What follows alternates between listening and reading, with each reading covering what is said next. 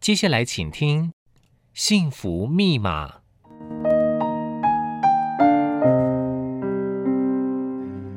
幸福不是实体，你抓不住，也摸不着。幸福只可意会，很难言传。每个人对幸福下的定义也都不同。就算你以为找到了幸福，但是打开幸福的密码又是如何设定的呢？请收听《幸福密码》节目，我们每集的来宾都将无私的分享给您他们的幸福密码。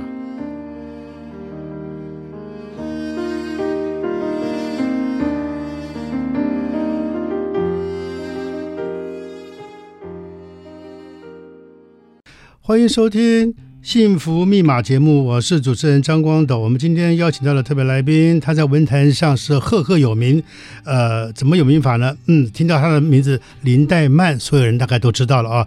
呃，林老师你好，哎，斗哥好，嗨各位听众朋友大家好。好，首先我要请教您，最近出了一本书叫《笔生》，那这本是书一出来，在文坛上就受到很大的瞩目啊。呃，我个人是很好奇，嗯，是，呃，一般人可能会把呃生病的这件事情当做自己的隐私，不愿意让别人知道。很多嗯人甚甚至生病都不愿意让让别人知道。可您不但呃让别人知道，然后您非常呃怎么说，很有次第的把整个的生病的过程啊各方面都让读者分享哦。所以我不知道您在写这这本书的过程里面，是不是有一些犹豫或者有些挣扎，有没有？哎，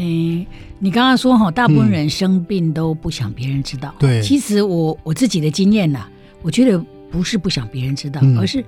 不知道怎么跟别人说。哦哦，对，应该是，嗯我想应该是我我觉得大部分生病的人，尤其是如果是重病，嗯这件事情早晚别人会知道。啊对不对？嗯那嗯所以嗯只是说，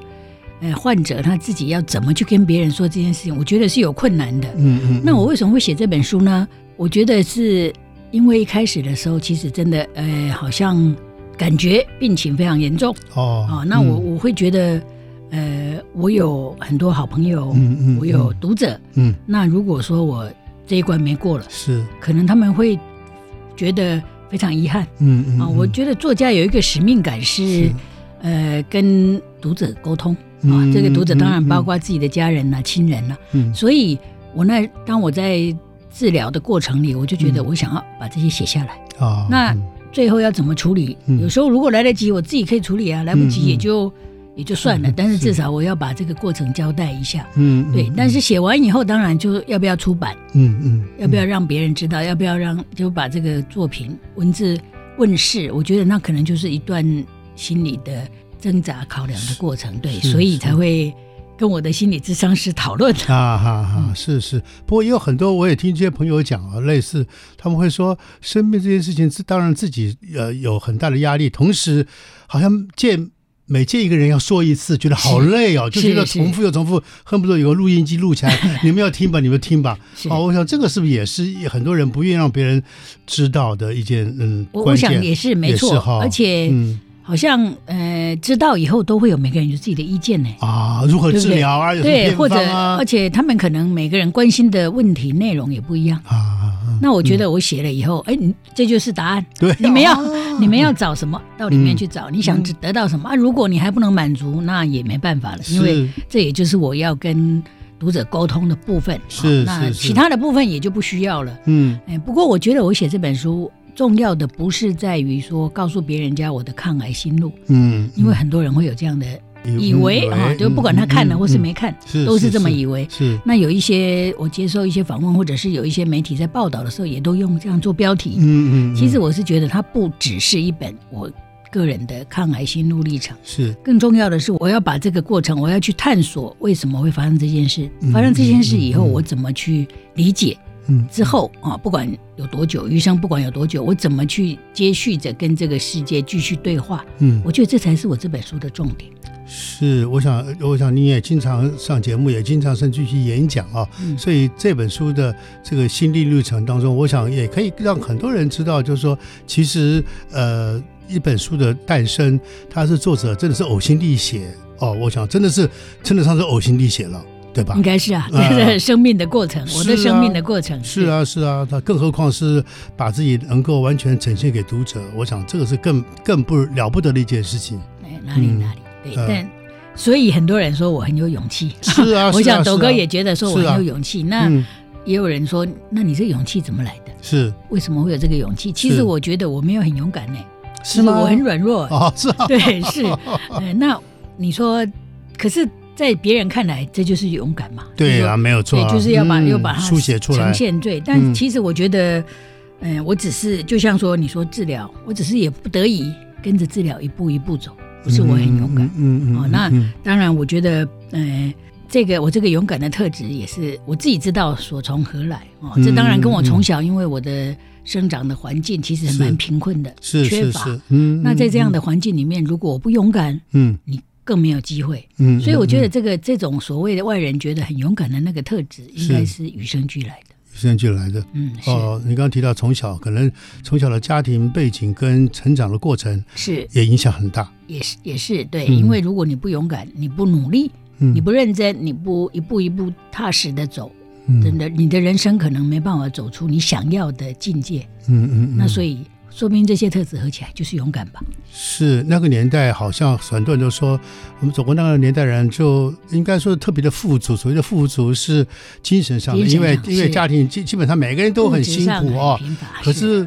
一个信念就是要靠自己，是对不对？是一定要靠自己一步步走出来。所以您一路走过来，我想这个可能就变成您的一个成长中的一个非常呃特殊的一个特质所在了。是，嗯嗯，因为我有这样的想法哈、嗯所以也是为什么写这本书，嗯，就是嗯想嗯要回顾过往是啊，面对未来。是是是，所以那这本书，我想我相信我们听众朋友们可能有人看过这本书，有人没有看过这本书。然后呃，这个段落也请林老师给我们提一下这本书。您若要导读的话，您会怎么建议读者怎么个呃进入你这本书？啊，是，嗯哎、其我觉得这个书，呃，在我看来，它其实就是一个长篇散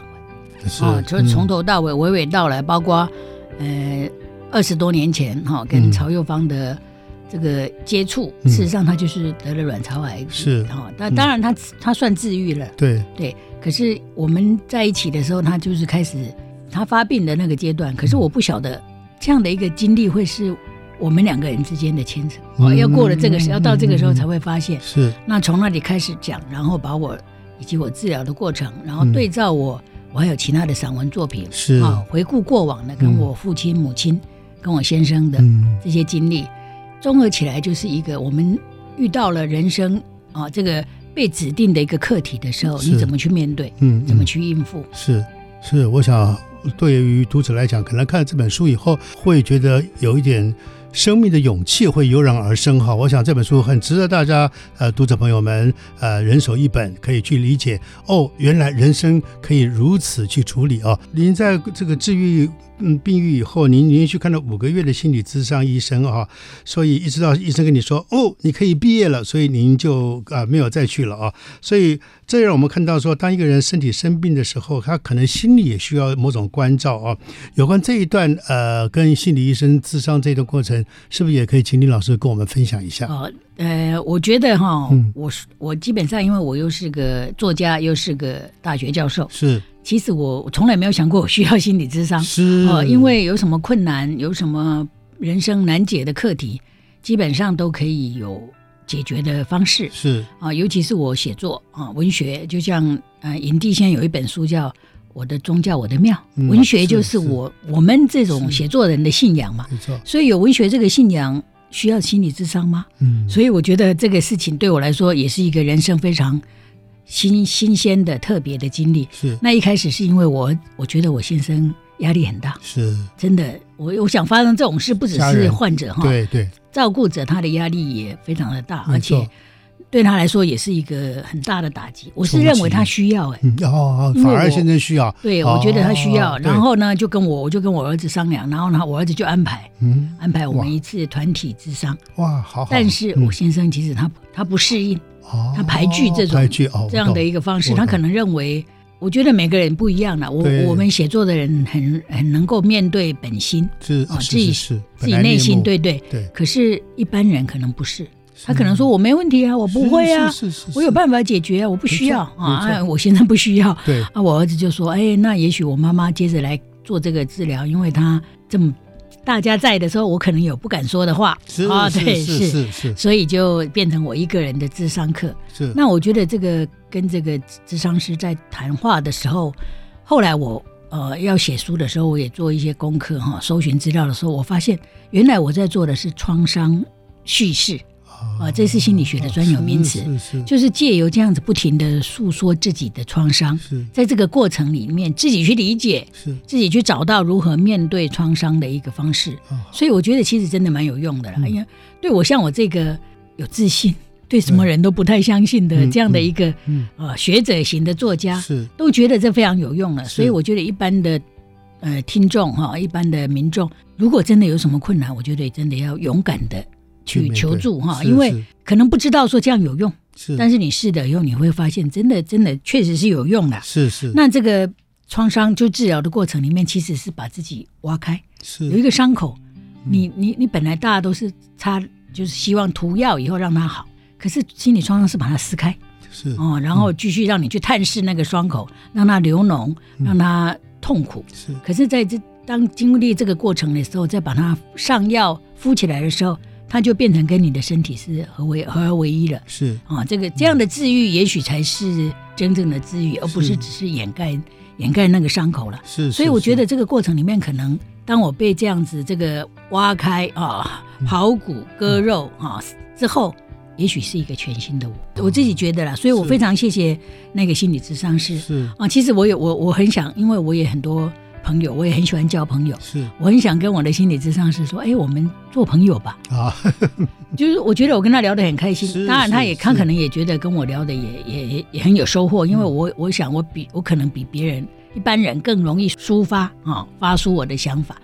可是他说你有很多朋友，但是你只有一个心理智商师。啊，如果他跟我成为朋友，他就不再能不是不能够啥成为、嗯不能再为我智商了啊。是对，是我觉得是这个想法也也非常的好了。哎特别对，而且在这个过程里面，我我觉得我更认识我自己哈。譬如说，一般人碰到这个重病的时候，通常是他的心情，他形描述自己的心情是无助嗯是啊，无助，因为不知道怎么、为什么会发生这种事，该怎么是办。对可是我用的词汇是无能，所以我、嗯我自己有回顾我自己为什么这么无能，嗯你明明可以做很多事啊！我从小这个从贫困的小镇的一个大家庭里面的小女孩走出来，走到台北来看这个大世界是啊，拥有自己的家庭，然后有也有能力去帮助别人是啊，那好像觉得我我能做的事情很多哎、是，可是嗯面对自己的疾病这件事情，我的想法是我很无能啊，啊这也是智商是觉得哦。他告诉我，是我是这么说我自己的，我才发现啊，原来我一直对自己的要求也蛮高的。太高了，对，嗯可能也许这也是压力来源呐。对，是那还有呢，呃，我跟那个智商是说，我在家里都好好的嗯，啊，我没有来看你，我我都觉得我没没事， 啊啊是，对对，为什么来你这里就会觉得好像有很多委屈或者伤痛、伤痛创伤，啊对，啊为什么？啊啊嗯然后这个心理智商师就跟我说，你不去健康检查就不会生病。他说的也很有嗯道理，哦 对，因为我这我这个疾病也是因为健康检查检查发查现出来的的，啦对哈、哦我我我想这些都是哎生活的细节，是，可是我自己也许不一定会发现，但是嗯透过这个智商的过程里面，我觉得好像有更深刻的领悟，是嗯是，所以这个个真的也是很宝贵的经验。因此我书中也有一段嗯啊跟大家分享啊，是谈我这个嗯、觉得应该要怎么样处理我的余生，还有很多人都说生病是礼物，是可是我很不喜欢这种说法，嗯啊为什么是礼物？礼物那我不要这个礼物给你好不好？啊，可不可以转让？对，当然不行嘛。啊，啊啊那但是为什么大家都要说这是礼物呢？我我自己也思索这个问题。是是后来我发现，我要把它当礼物也可以，因为我是个作家，我对于描写事事物的这个文字的能力其实是有，可是因为生病让它更敏锐。啊，然后以前也许有些，譬如说，如果没有经历这个病痛，我怎么知道病痛是怎么一回事？是是那我我我写这一类的内容的时候，也许就没有那么的贴入啊、嗯可是，所以这个就算礼物啊。是啊，老天也给我这样的一个是经验跟能力，继续去我的文字事业。是哎嗯哎，对，所以因此我也可以转念一想说啊，确实也是礼物，是是老天爷给我的礼物。是是是，你刚刚讲那句话也很好，就是你不去检查，你哪里会知道你生病是嗯啊？我想这个心理医生讲这句话，我想，可是相对的，今天回头去看，您就会觉得说，我在家好好的，可是什么？为什么我去看医生的时候，我反而可以像是一个，就像你刚刚讲那个伤口就扒开了，对然后脓血从脓对中出来了对哦。哎，那个过程，我想是应该也是基于你要对对对方的信赖跟信任，对不对？嗯，对对，嗯我想智商过程都是了，有是经验的智商是会让就是就是让你会觉得信任他，在这样的环境，是，而且正如我一开始讲的，我自己对我的生活是有非常有能力处理的，对很有自那也信是的，因为这样，嗯所以你可能会认为怎么会有人可以呃帮助我？是对，但是我终于发现，原来我不是这么强悍。啊， 还是有嗯无无助哈，还是有嗯软弱的时候。那是这个时候是当然是需要别人帮忙。是是是是，所以我想，呃，您这段过程，我想也可以给听众朋友们可以做个很好的一个一个借鉴，就是说，当你呃有不舒服的时候，甚至于呃自己觉得软弱的时候，要学会求救，是是，对不对？对求救这件事情对非常非常的重要，嗯哼，对不对？我想那个医生心理治疗过程里面，是不是这方面也给您很多的辅助？我嗯我觉得是啦。当然，他就是引导着我去谈啊，是去看哈，是去自己挖掘自己。那但我为什么后来他又说，哎，你你他觉得我可以毕业了？是啊，因为是他也是嗯他也知道我有很多朋友，是他意思是说，只要有人可以倾听是，啊，就倾行听你说话，那就够了。所以他认为我哦我可以处理我的情绪，所以他觉哦得应该可以告一段落了。告一段落了、嗯哦，这个也很难得，因为很多医心理医生，你来一趟我可以收一趟钱，我叫你毕业你就也是没钱可以收了，也是对不对？是那可见对这个心理医生非常非常的牢靠，因为他非常专业，他觉得是可以了，你复原了，是是你可以不来了哦。对对我觉得这个非常非常重要，是而且都因为我看很多的朋友呃忧郁症，他们去看心理医生，一看看了几年都没有都没有停歇，所以您可见您您是非常非常呃这方面非常勇敢，应该是这么样说，对吧？应该是也可以换一个角度想，我的心理的病情比较轻一轻 点，呀是是是是，刚刚讲说生理的跟心理的哦，我想是嗯不同生理的已经治好了，那心理的也许也可以也曾经有过有一些伤痛啊，一些疮疤，可是很快就复原了啊、 嗯是是，是好，我们讲呃，听到听到这一段段段落以后，我们就更可以放心了。嗯，林老师真的身心都变得非常勇猛了 谢谢啊！谢谢我觉得您这个您的这个背景资料非常特殊，因为很多作家可能一生做作家了，可是是您居然还可以挪出那么多时间去教书，去这个呃春风化雨哈，我觉得这个经验非常难得啊。可是你最近又决又决定退休，所以我想这方面，我想对于听众朋友来讲，可能会很好奇，你如何把这两件事情都能够做得这么好？哎，我我有时就像刚刚说的，哎，说好像我有很有勇气去面对疾病去治疗，其实不是，嗯我，说我很软弱，就是要改变，是要对抗，嗯太嗯太辛苦了。太辛苦了。最好的方式就是跟着命运走，啊啊，一切都是都是，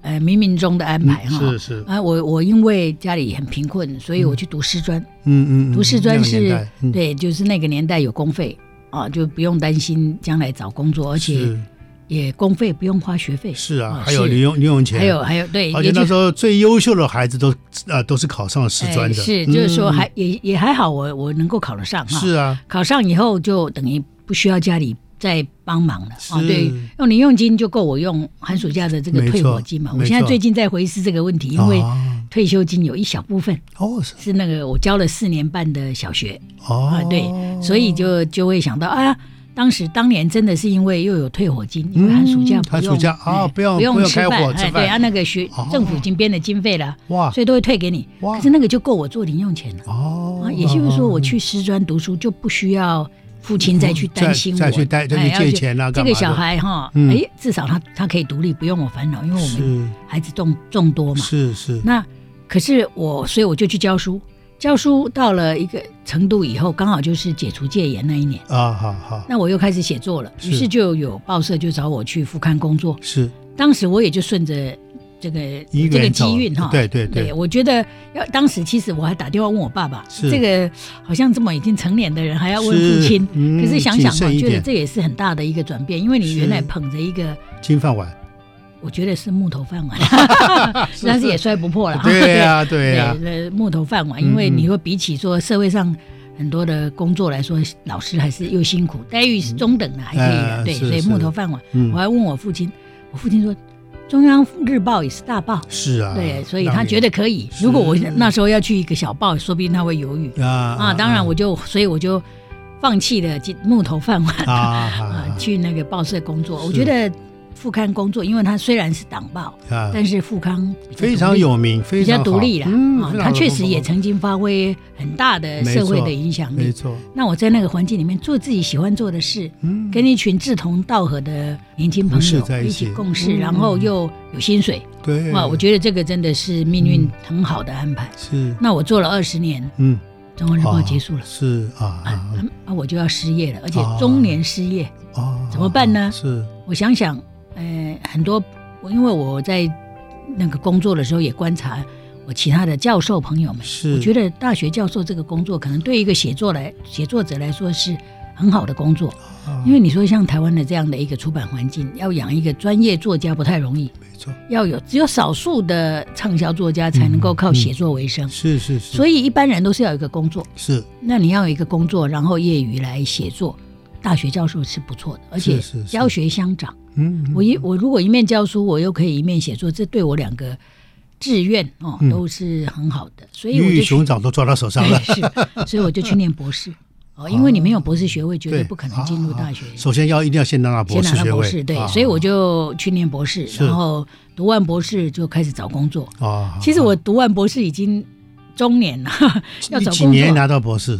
我五十一岁才拿到博士，哇哦，了不起了不起，是，嗯所以我五十一岁开始找工作。啊你你啊想，这个其实应该是蛮困难的，啊也不啊会对也不会那么不优秀，真的是确实是蛮困难的。嗯但是嗯因为我有的我的专长，这个教写作这个专长确实是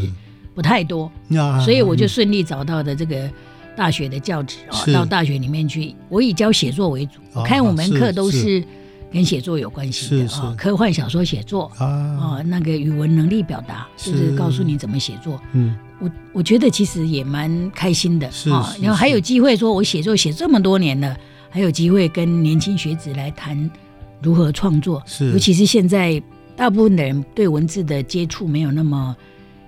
密机切会多跟喜欢嗯嗯嗯嗯啊，嗯所以我觉得我我觉得我做的这件事也是蛮有意义，我也蛮开心的。是是是如果没有特殊的意外，我一定会交到届龄退休，因为我比较晚进来嘛。是啊，五十一岁还是开始 对呀、开始教如果我三十几岁就就对开始教，也许哎五十五六十岁退休也很正常。是是，但是因为我比较嗯晚，所以是我本来是打算做到届龄，是是没办嗯是法生病啦嗯嗯嗯嗯生病了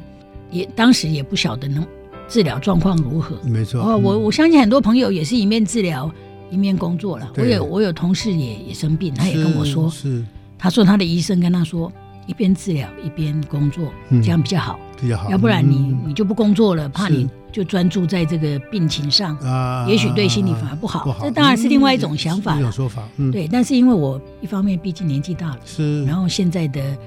教学，这个大学教学的工作也越来越辛苦是哦，你晓得嘛，少子化是，对，而对且私立学，校更是对辛苦对艰难，对对所以我对想，嗯，也许就先离开吧，就对离开吧，啊嗯。啊啊！所以您这二十年一直都在淡江大学，哦，没有，我在淡江才教八年而且八年啊！对我五十，我说刚刚讲了，哦我五十一岁才是才是开始是找是工作，是找到工作， 啊嗯，我都觉得这个是破纪录了，而且真的再也哈不会有人突破了。嗯啊啊，因为啊越来未来的博士生找工作只会是更困难，更困难对不对是嗯嗯，而且现在这个，呃，怎么说？现在呃，少子化以后，真的是学校整个的教育体系都变了啊、是嗯啊、那个生态也改变很大。对对对，所以您，呃，当你觉得退休这一刹那，当然你刚刚讲说，因为最主要也因为是自己的身体的缘故，是然后你要多方面的考量，因为是确实教书压力也越来越大。是他们现在现在孩子也不能骂，也不能讲对哦，很多的我听很多教书的朋友都反而很忧郁，就觉得说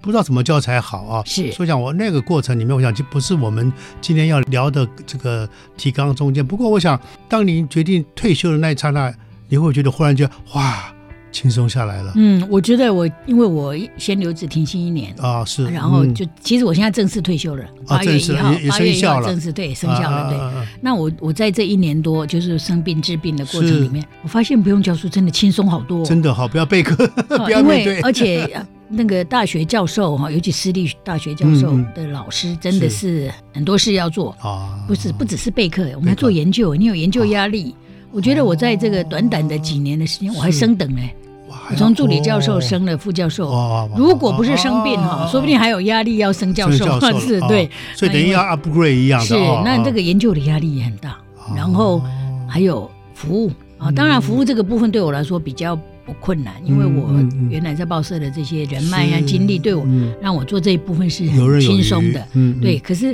光是教学跟，而且丹江大学都是大班呢，我教过最大班两百多个人天哪，你那光改作业就不得了啊，了，一年教一。我像我的我的指导教授哈，嗯就是台大的指导教授，是他他教了五十年，哇嗯有一天他跟我们说，他终于有三，他数一数有三千弟子，五十年了。啊，五十年了，我就跟老师说，老师不好意思，嗯，我一年教一千个学生，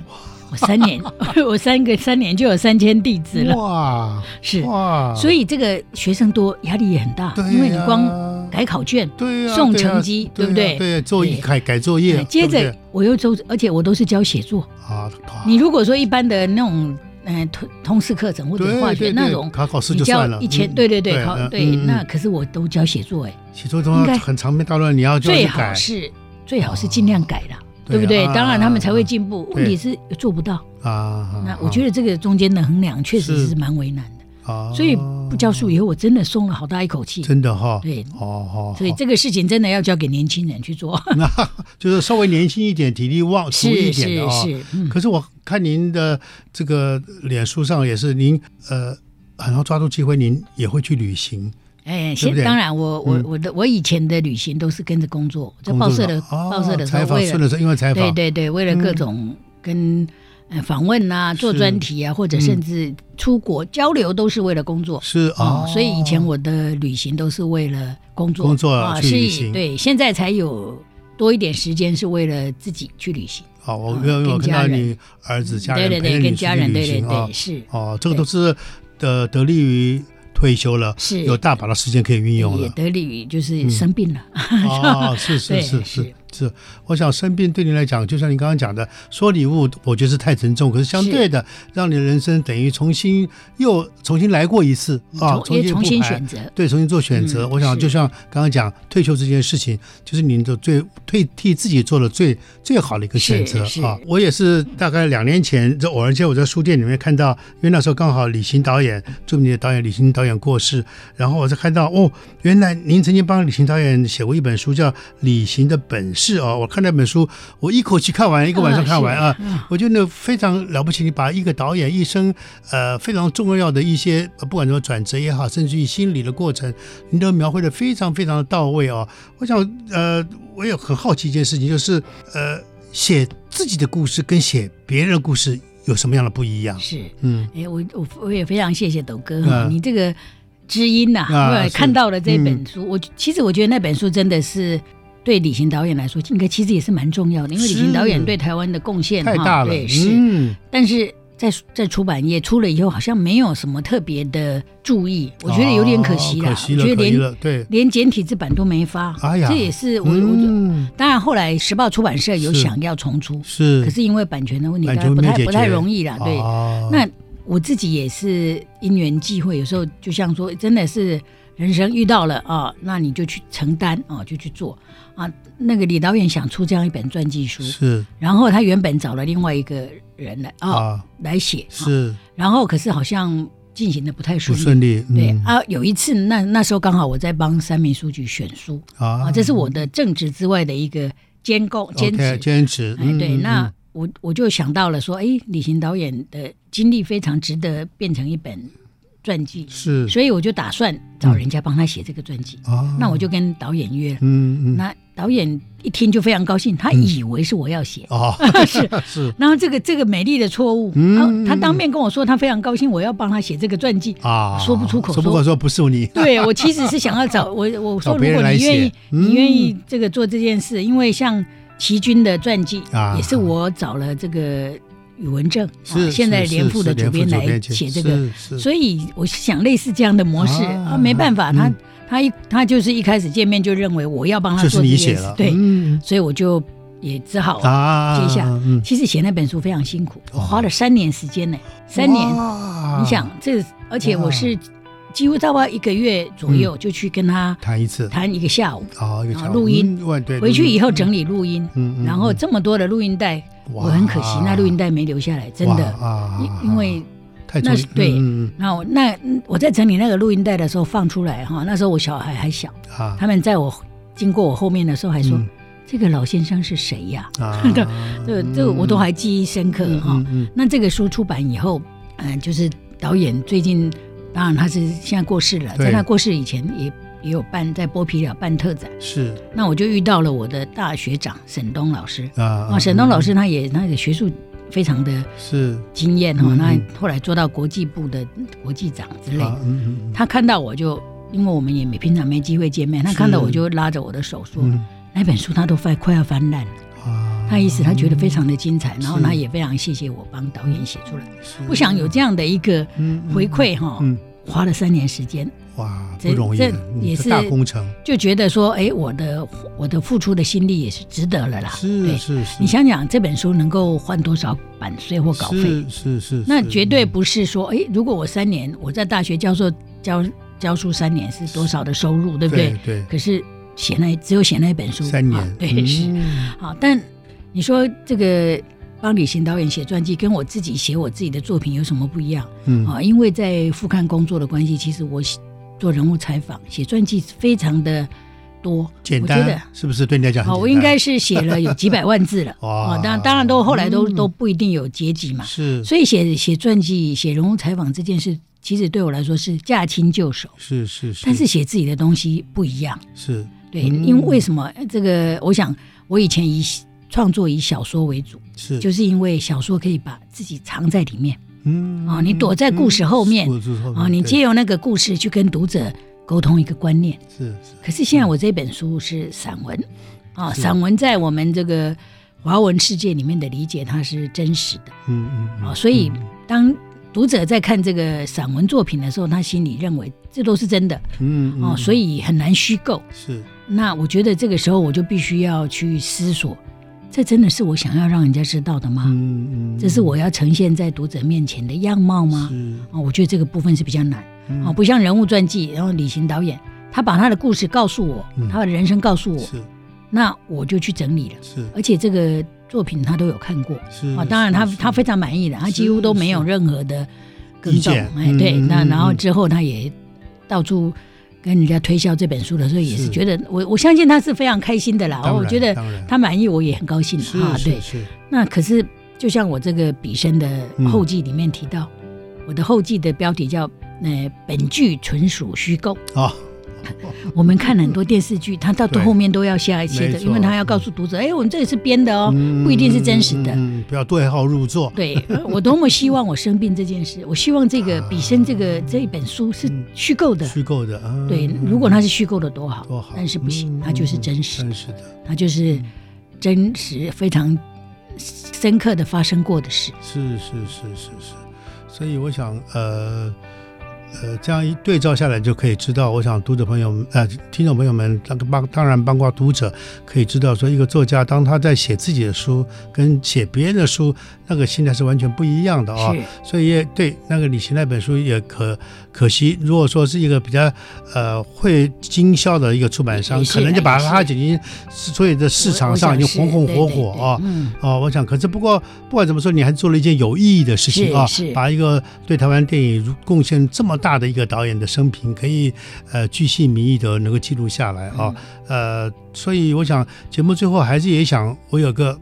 呃好奇的一个问题啊，就说如果人生可以重来，您还会选择写作这条路吗？ 嗯这个我想，我想这个从我开始写作以后，当然就会有一些读者或者就是访问啊的时候问说啊，你为什么会成为作家？嗯嗯啊我我其实我的答案都是一致的哈、我不会唱歌，嗯你听我的破锣嗓子就知道，我也不会跳舞，我肢体也不太协调。 嗯是啊啊，我那我也没有，我从小没有能没有机会学音乐啊，啊，没有去机会学任何乐器，嗯，我只能写作。写作啊，就是嗯啊，我非常也算是幸运的是，在我很小的时候就接触了一座图书馆哦嗯啊，在那座图书馆里面读了很多超乎我年龄的书籍，是嗯啊、那在那里可能也培养了我的。呃，表达能力啊、是用文字表达了，不是嗯用、嗯嗯用这个口语表达，是所以我只会做这件事啊。是那我当然就只好就做这件事，然后把嗯这件事情尽量做到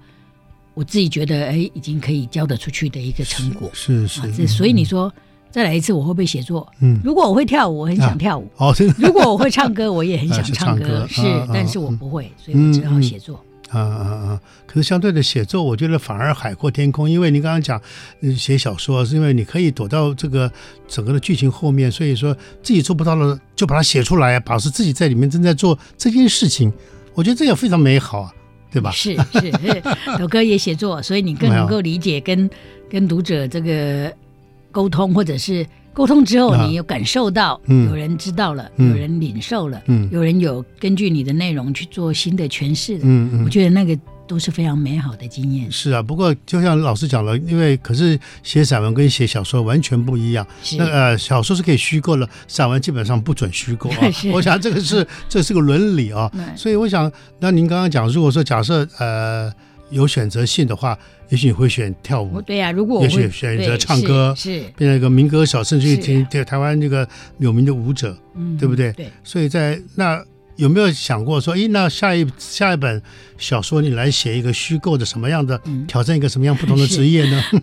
我我跟这个心理智商师其实有讨论过我的余生好几次，是，就是说嗯他可能也希望能够帮我厘清我未来想做什么。嗯啊，哦，不管是两年、五嗯年，或者甚至更久，嗯我不知道哈是。那他跟我讨论的时候，我就说，我小时候其实我对天文非常有兴趣，天文哦我，天看上星星。对，哦我在国中的时候，其实我是很想就是去了解。如果哦我如果有机会选择，我也是许我去读这天文个家科系的话，嗯说不定我就会哎看星星啊，很棒。哦但是那个时候没有办法，我就是嗯嗯选择是不多是啊，那我是就刚好选择当老师嘛，是小学老是师。是而且是后来我语文能力对我来说比较驾轻就熟，所是以我都是念中文系是啊，是，因为你要去念别的科系，你还要对花更多精神，是从头那。来，对，嗯而且我也我必须要工作啊，是是，我必须要嗯赚钱养自己，没也错没有办法让你说去花多花一点时间做这个。嗯是哦是。所以天文那件事情当然就没机会。可可是现在我想，嗯要我要去继续做这件事情的话，嗯，也很辛苦。呃当做一个兴趣啊也许啊，一个兴趣来讲的对对话，对，嗯，嗯，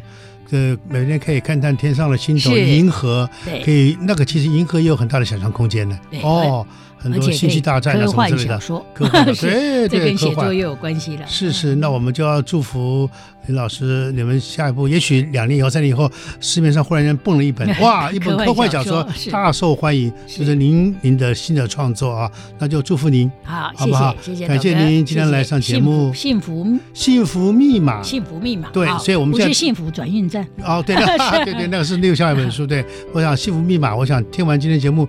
呃，我们的听众朋友应该都知道，原来哦，呃，林老师的《幸福密码》就在写作中。好，好，谢谢您，谢谢谢。谢谢。